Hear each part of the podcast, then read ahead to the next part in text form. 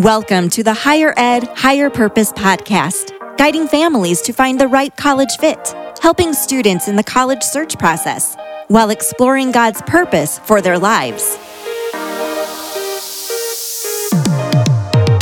Hello, everyone. Welcome to another edition of the Higher Ed, Higher Purpose podcast. I'm Phil Cook, your host, and we're so pleased to have a very special guest with us today, Jen Henson, AKA the Goal Digger. Jen is a nationally sought after test prep expert specializing in the ACT test. Jen, who was an Ohio Teacher of the Year in 2014, holds a Master of Education degree with a Bachelor's in English from Xavier University, where she completed, or she competed rather, as a Division One varsity tennis player. For more than two decades, she has been a decorated teacher and ACT prep coach. Today, she speaks to educators, parents, and students and has an army of teachers trained to assist her requests for tutorials. Her former ACT students now attend notable higher learning institutions, including Notre Dame, The Ohio State University, Texas A&M, the Naval Academy, Dartmouth, Columbia, Miami University, and the University of Kentucky, among others. We're so pleased to have Jen Henson with us here today. Jen, welcome to our show. Thank you so much. I'm really happy to be here. That's a long list of, of schools. That's a great list. Congratulations on that. Thank you. Thank you. I when I was in my classroom, I had banners all around my classroom for all of these schools and um, I haven't let go of them because they're so special to me, but it, you know, you kind of you hate to have a favorite, right? It's like children. Yeah. You hate to have a favorite. So That's I had right. to pick some for Got the them list. all. I'm glad it's a great list. So it certainly gets attention. And and uh, as someone who's been very involved in all aspects of testing, becoming of, and it's a very hot topic in the news today, as you know. Um, it feels like it's hard to keep up with all the latest news. But what are the, some of some of the latest changes uh, pertaining to testing that our parents and prospective students should know about? The latest announcement came from the SAT, which is the, the test that's run by College Board. And they announced less than two weeks ago that starting in 2024, they were moving to an all digital platform. Um, that was a huge announcement. And I was able to do a lot of research on that before I, you know, relayed that information to the people who follow me on Facebook, especially. That's that's my biggest platform. So that was really interesting to dig into. So they're already that the College Board is already using the digital platform for international students. They've tested it at a school level when they've done in school testing. And so they're moving to a digital platform and it's going to be an adaptive test. So um, for those listeners who aren't familiar with an adaptive test, it'd be similar to kind of like a choose your own adventure. This question, if you get it right, leads you down this to this next question. If you get that question wrong, you go to this question and it kind of adapts and it levels out to where the student is performing. So that's also the change they're making that it's not necessarily, or that not every student will have the same exact test. So that's an also an interesting change. That's certainly different than than what's been in the standard space of this area. Now I know again your expertise in the ACT area, and we'll talk about that in a second a little bit more. But the, the test has been very much standardized since its inception. Are, are you hearing from families or students? Is there concern about this? What has there been an initial response to these potential changes, or or maybe what do you project might be some of the challenges or or better or benefits from this change? So one of the, the, the college board itself is touting as their lead that it's a shorter test. So the test is going to end up about at two hours. Um, and so that's going to be a shorter test for students, um, which is, of course, I think, an, an, a catching statement or a catchy statement for students. Oh, less time to test? Yes. You know, a, a shorter test? Yes. As with anything with technology, my mind immediately is going to, oh no, what if power surges, power outages, internet, faulty internet? Um, now, the, the College Board has addressed these things, of course. I mean, power outages, you can't I mean, you can't address that. You can't you can't deal with that. But but as far as internet outages or or wavering internet, the the test will stall or will maybe that's not the right word, but um, kind of hold steady for the student to pick back up when it when it readies itself. There's going to be a a test of sorts for the student to test their technology. So students have to use their own technology for that test, um, which is interesting. Now, the College Board has announced that if students don't have capable technology, that they're that one will be provided for them. I think that that raises some concerns. I'm not really sure how that's going to work. So th- there's a test for that. Can that technology, can that computer, iPad, can that handle the test uh, format? So there's going to be some sort of test to determine that. You know, with my experience in education, when the state of Ohio moved to a computerized assessment, wow, there were a lot of problems. Right. So that's where my mind goes immediately. You know, time delays and things that as an educator, my students were ready, they were ready to test, and then they had to sit and had to wait. And seemed like the first time Ohio launched it, there was like this statewide delay. And, then, you know, you just, I, I don't see that with a paper test here we go. You know, right. we're mailing them to the school. So, but of course, when you talk about that, you hear tales of boxes that didn't arrive, boxes that didn't make it back to the College Board or ACT. So, you know, with any format, there are problems. maybe it's my age showing i don't know but the technology part it just worries me. It's certainly unknown and i'm, I'm flashing back to my days in pennsylvania where i grew up and I go to the school and take the sat exam. In my former work as a, as a university administrator for many years i actually was an act proctor a couple times. So will they still go to a location to take it or will they be able to take the exam at any, at any location that's a great question. So they do have to go to a school, a testing site. So there are universities that that offer the SAT and ACT now, so they will continue to. I'm not sure if schools will be more hesitant to manage the technology side, so that might be a factor. I've brainstormed a little bit with with uh, with folks at the ACT about an online test for the ACT. This was some time ago before the SAT's announcement. And I had a lot more hesitation than good points about an online test. Mm-hmm. So, um, yes, they'll be still going to a test site. Um, to take that test. Great, and because these these are the two pretty much. There's some other folks have come into this marketplace to provide testing, but ACT uh, and College Board SAT have pretty much uh, dominated the market. ACT hasn't responded yet, right? We haven't heard what their response to this is yet. Have they come out with any kind of official statement? Do you know?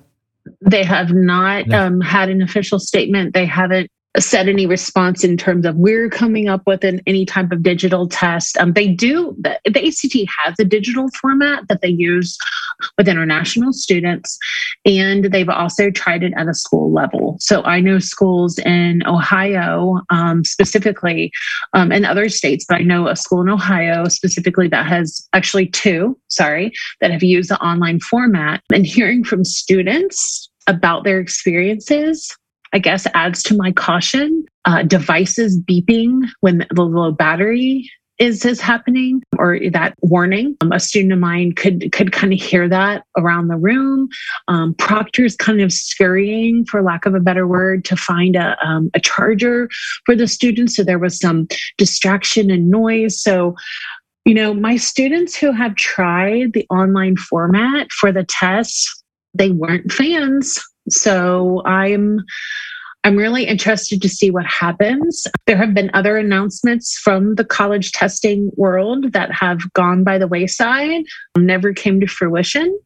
So I'm wondering if this too will kind of I don't know, I don't see it fading into the woodwork and and and them doing away with it, but I don't think it's going to go well. Right. Well, and that's that's certainly um, something that's uh, still to be determined. What hasn't yet to be determined is the fact that less and less colleges and universities are requiring scores. Um, so this this when we're sharing this news about the SAT change, that is literally just recently happened. When we step back to the past two years now, uh, it's different in terms of this landscape. Reports vary, but uh, we, we've read reports as many as 80% of four-year colleges are not requiring ACT or SAT submissions this year. That includes all kind of colleges. But uh, why should parents or students still consider taking these standardized tests? What's the benefit to our families to continue taking these exams? Right. You know, one, one thing is that I'm I want to make sure parents and students understand the difference between test blind and test optional. So there's a huge difference between those two terms. Test blind, when, it, when an institution announces, and I like that word, institution, I like that. When an institution announces we are test blind, that means we are not looking at scores, do not submit scores. If you submit them, I guess we'll just close our eyes and throw them out. You know, we won't even, we, we right. they're not even a consideration. A, perfect score doesn't help you at all. So it is it is not a factor in the checklist of factors as you know. There are there are factors that a school looks at when they're determining acceptances. It's not just one thing, it's not any two things. It's it's a it's a checklist. I'm, i imagine a nice checklist anyway. Maybe that's right. not how it works. You yeah. would know that. But yeah. but so that is that factor is out for that institution. Whereas if you're test optional, okay, I think parents here test blind or, or that's how they equate the things. But test optional means you don't have to submit. It's not necessary. And, and that's where that ends. It's not necessary. Now, it still can be something that helps the student, certainly in that the criteria. But there are several reasons, even, you know. So I guess I just want to make sure that people understand test optional and test blind aren't the same thing. So even if a school is test optional, parents and students still might consider sending that score in because it really could still help you in the admissions process. And what we're seeing from test score or I'm sorry, acceptance rates in the last couple of years, some of these schools that that touted themselves as test optional because certainly some students were not able to test. There were parts of the country where you could not get a seat for a test. That was a very, that is a true statement a, a couple of years ago. I'd say this year, this school year, uh, uh, status, you know, back to normal. Right. But so students who were applying last year, certainly some of them might not have been able to test because they, they couldn't drive to a place where there was a test. And certainly we shouldn't expect that somebody's going to fly, you know, to go test. So what the percentages are showing is that so many more students were getting in with scores than without scores. Even when we looked at here's the percentage who applied with scores, here's the percentage that applied without. Of those two percentages, here are the percentages that got into the school. Right. You know, because I think the notion was, and I'm, you know, X school, let's just say, whatever school, XYZ. Oh, I don't need a score to go there. Ooh, I couldn't get in normally. Yeah but boy, now I have a chance. Right. so no, maybe you still don't have that same chance. maybe not. But maybe there was hope. Right. Right. Right. Um, and you know, if it so if and let's say, you know, shamefully, maybe even, you know, you applied kind of knowing I don't have a chance, but it's still, you know, exciting. Oh, maybe I will get into that school. But when we talk about test scores, they're still necessary for certain majors. So even within the test optional realm, you might get into a school, but you're not on the track for your major that you want. And we see that a lot of times, especially with the STEM majors. Yes. That, you know, such as nursing, the biological sciences and stuff, they need to see those math and science scores or they want to see them from students. And maybe even they're looking for certain English score. You know, I don't know, but there's a there are some standards set for those. Of course, scholarship money a lot of these schools that might have test optional as their d- designation are still requiring those scores for scholarships, especially merit money. You know, so merit money one thing that really your listeners need to understand is that those the merit money is not linked at all to family income. So there's a chart usually includes gpa usually includes a test score. Some don't some don't of course now. And then that GPA plus that test score produces automatically for every student that meets that criteria and applies to that school within a, a deadline, they get that money automatically off the tuition. So I almost see it as a coupon mm-hmm. of sorts. So that that's merit scholarships of course, students who are looking to play scholastically at the next level, if they're looking at an institution that's NCAA, Division One and Two, there are standards for those. And I know you're going to be talking about that later with another guest, but you know, I want to bring that up. NCAA regulations. As of right now, and I will say this in case people listen before you have the other guest on, but as of right now, the um, NCAA has only said that 2022's and before, so 2021s also did not have to have their test score minimum. They have not voted on 2023s as of now. So we're mid February now. They're going to be voting sometime in February for the 2023 graduates and beyond.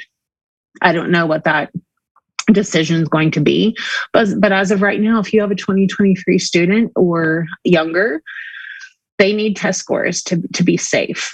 And that test score could just simply set you apart from another applicant.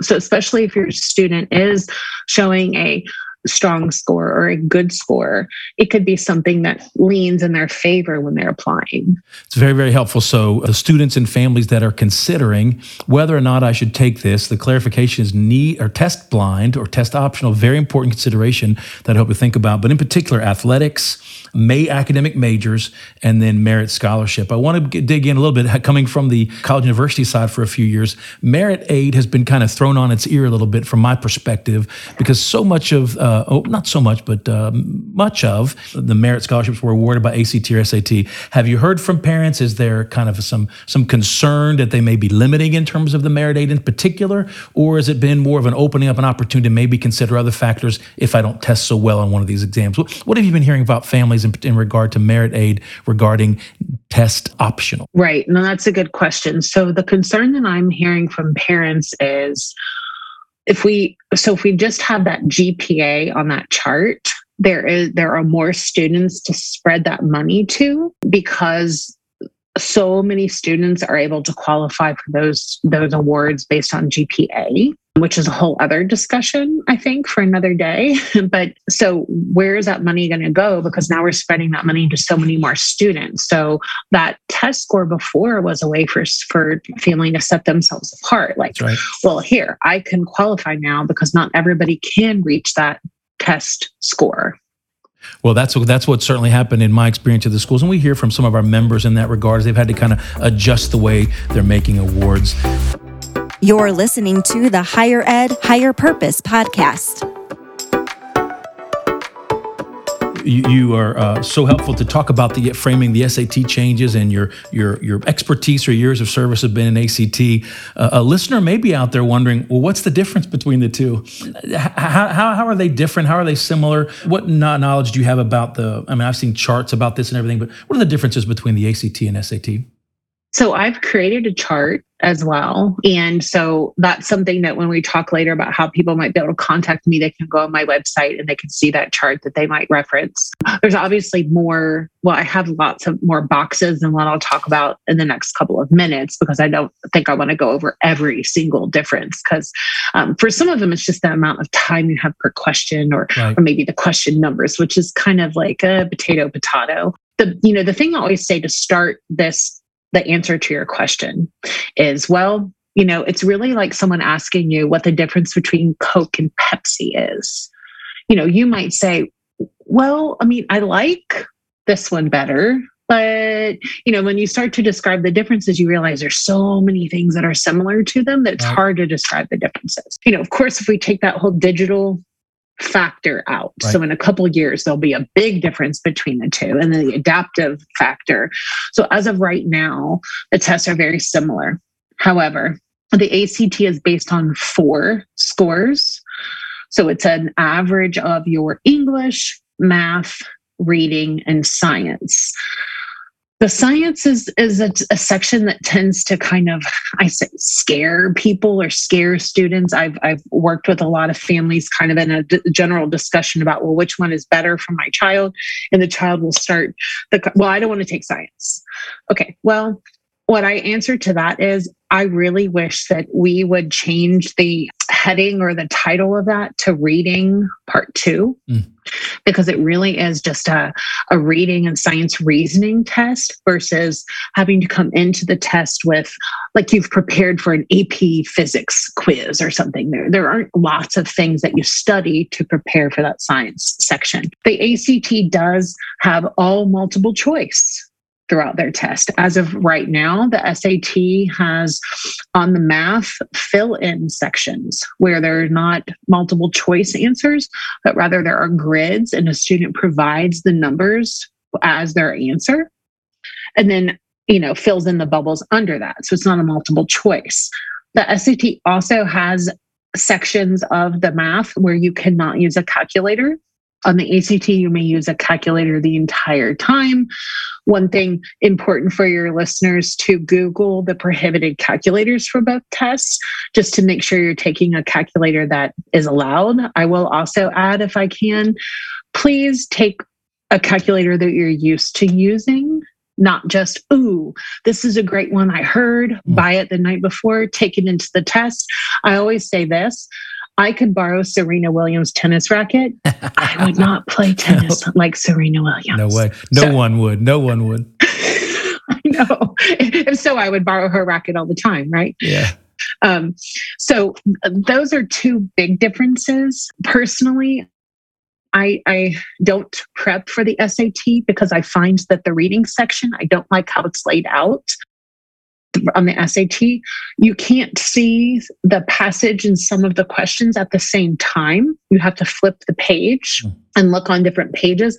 And I find that as problematic in terms of students answering questions proficiently. So that's why I personally and and I stick with the ACT for prep. Excellent, very very helpful. Uh, again, if you're just joining us, we're here with the goal digger Jen Henson. We're so glad she is here. She is a nationally sought after test prep expert and just made a reference to we were talking about the ACT and SAT comparisons and Coke versus Pepsi. Being a Yankee myself and now being back in the north northish, people have Pepsi everywhere. But my my wife, who's an Atlanta, Georgia girl, there's no doubt she's a Coke girl. You know, there's no doubt. There's there's there's a big difference. But yeah, I wonder if over the years, Jen, if you've been um, asked, should a student take both ACT and SAT? Is it dependent on the school? Is it dependent on the individual? How do you answer the question to the mom that says, should I make my daughter take both the ACT and SAT? That's a great question. So, you know, and I can speak from personal experience with this. You know, some students just do better on one or the other. So I took both when I was in school. My ACT score was able to earn, and you know, we took them once back in our day. That's right. right? Me too. I'm going to include you in that, right? Like, I don't want to stereotype either, or, or, but yeah, I'm the same. I'm with you. So you took them once. So yes. I took each of them once. I don't remember which I took first. I don't I don't know. I wish I knew that now, but but my ACT score was phenomenal. Earned me half off my tuition at Xavier University. I mean, just just based on that, my SAT score, I don't think it would have I don't think I would have gotten into Xavier wow. with my SAT score. Yeah. I mean, it was horrible. I don't remember feeling bad that day. I don't remember anything other than it just I was better suited for the ACT. Now, looking back now, I was a re- I am a reader. I was an exceptional reader when I was younger. I think the ACT, there's a lot of sections for kind of that reading proficiency. The science is really just reading. The English, I could edit things. So, and I was a good math student, not great, but good. So for me, I could knock that one out of the park. Um, so if students have time, you might consider doing one of each. Now, I know that gets problematic for some families. We're all busy, you know, they're only offered, well, they're each offered about seven times a year. Does it align with when you're in town? That sort of thing. However, I will, you know, I, I offer families, you know, fa- families will contact me and, and, you can give a test at your house just to see how your student feels about each of them. That's a consideration too. There are released tests. You could give it at your house on a Thursday morning if you wanted to and just kind of see and go from there. So I think that parents don't take both or families don't take both just because of the time that it takes. But if mm-hmm. you can, I don't think it's a bad idea because you just never know.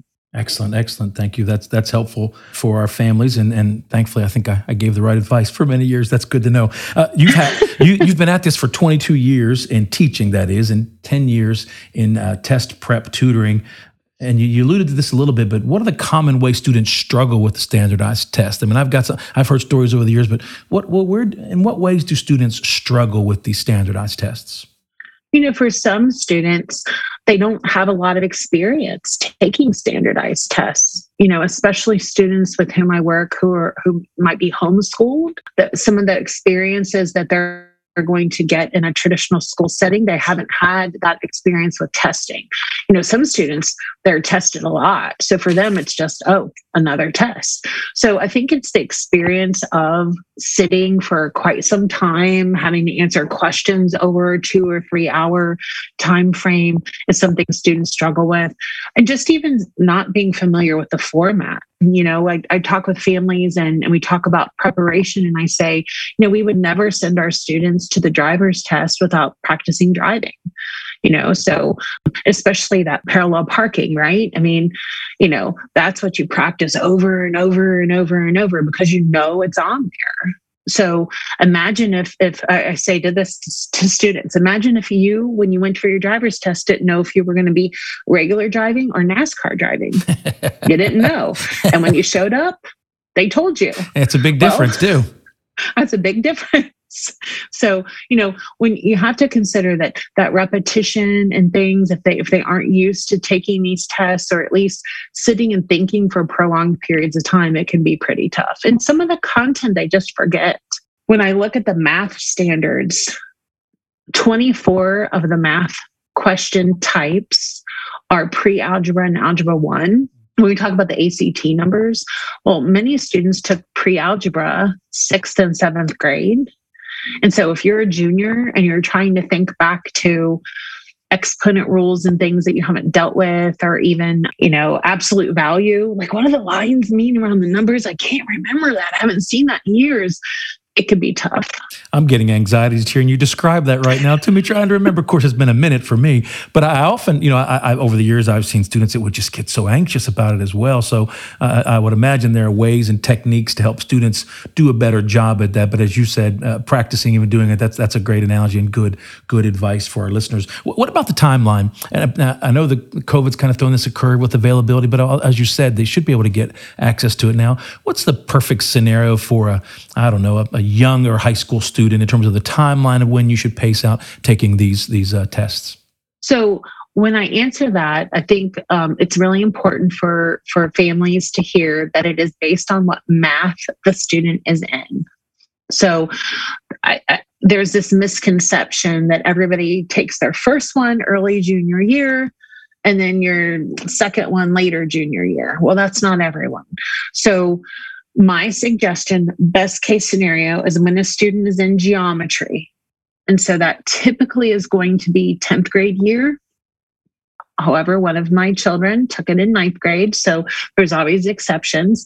But that year, you would take your baseline test. So I really encourage a baseline test really nobody has to know about that result. It doesn't have to be sent to a school. It can just be information for your family, and any test provider that you choose to work with will want that information. But that gives you that that score. Okay, this is where we're starting. I've experienced the test.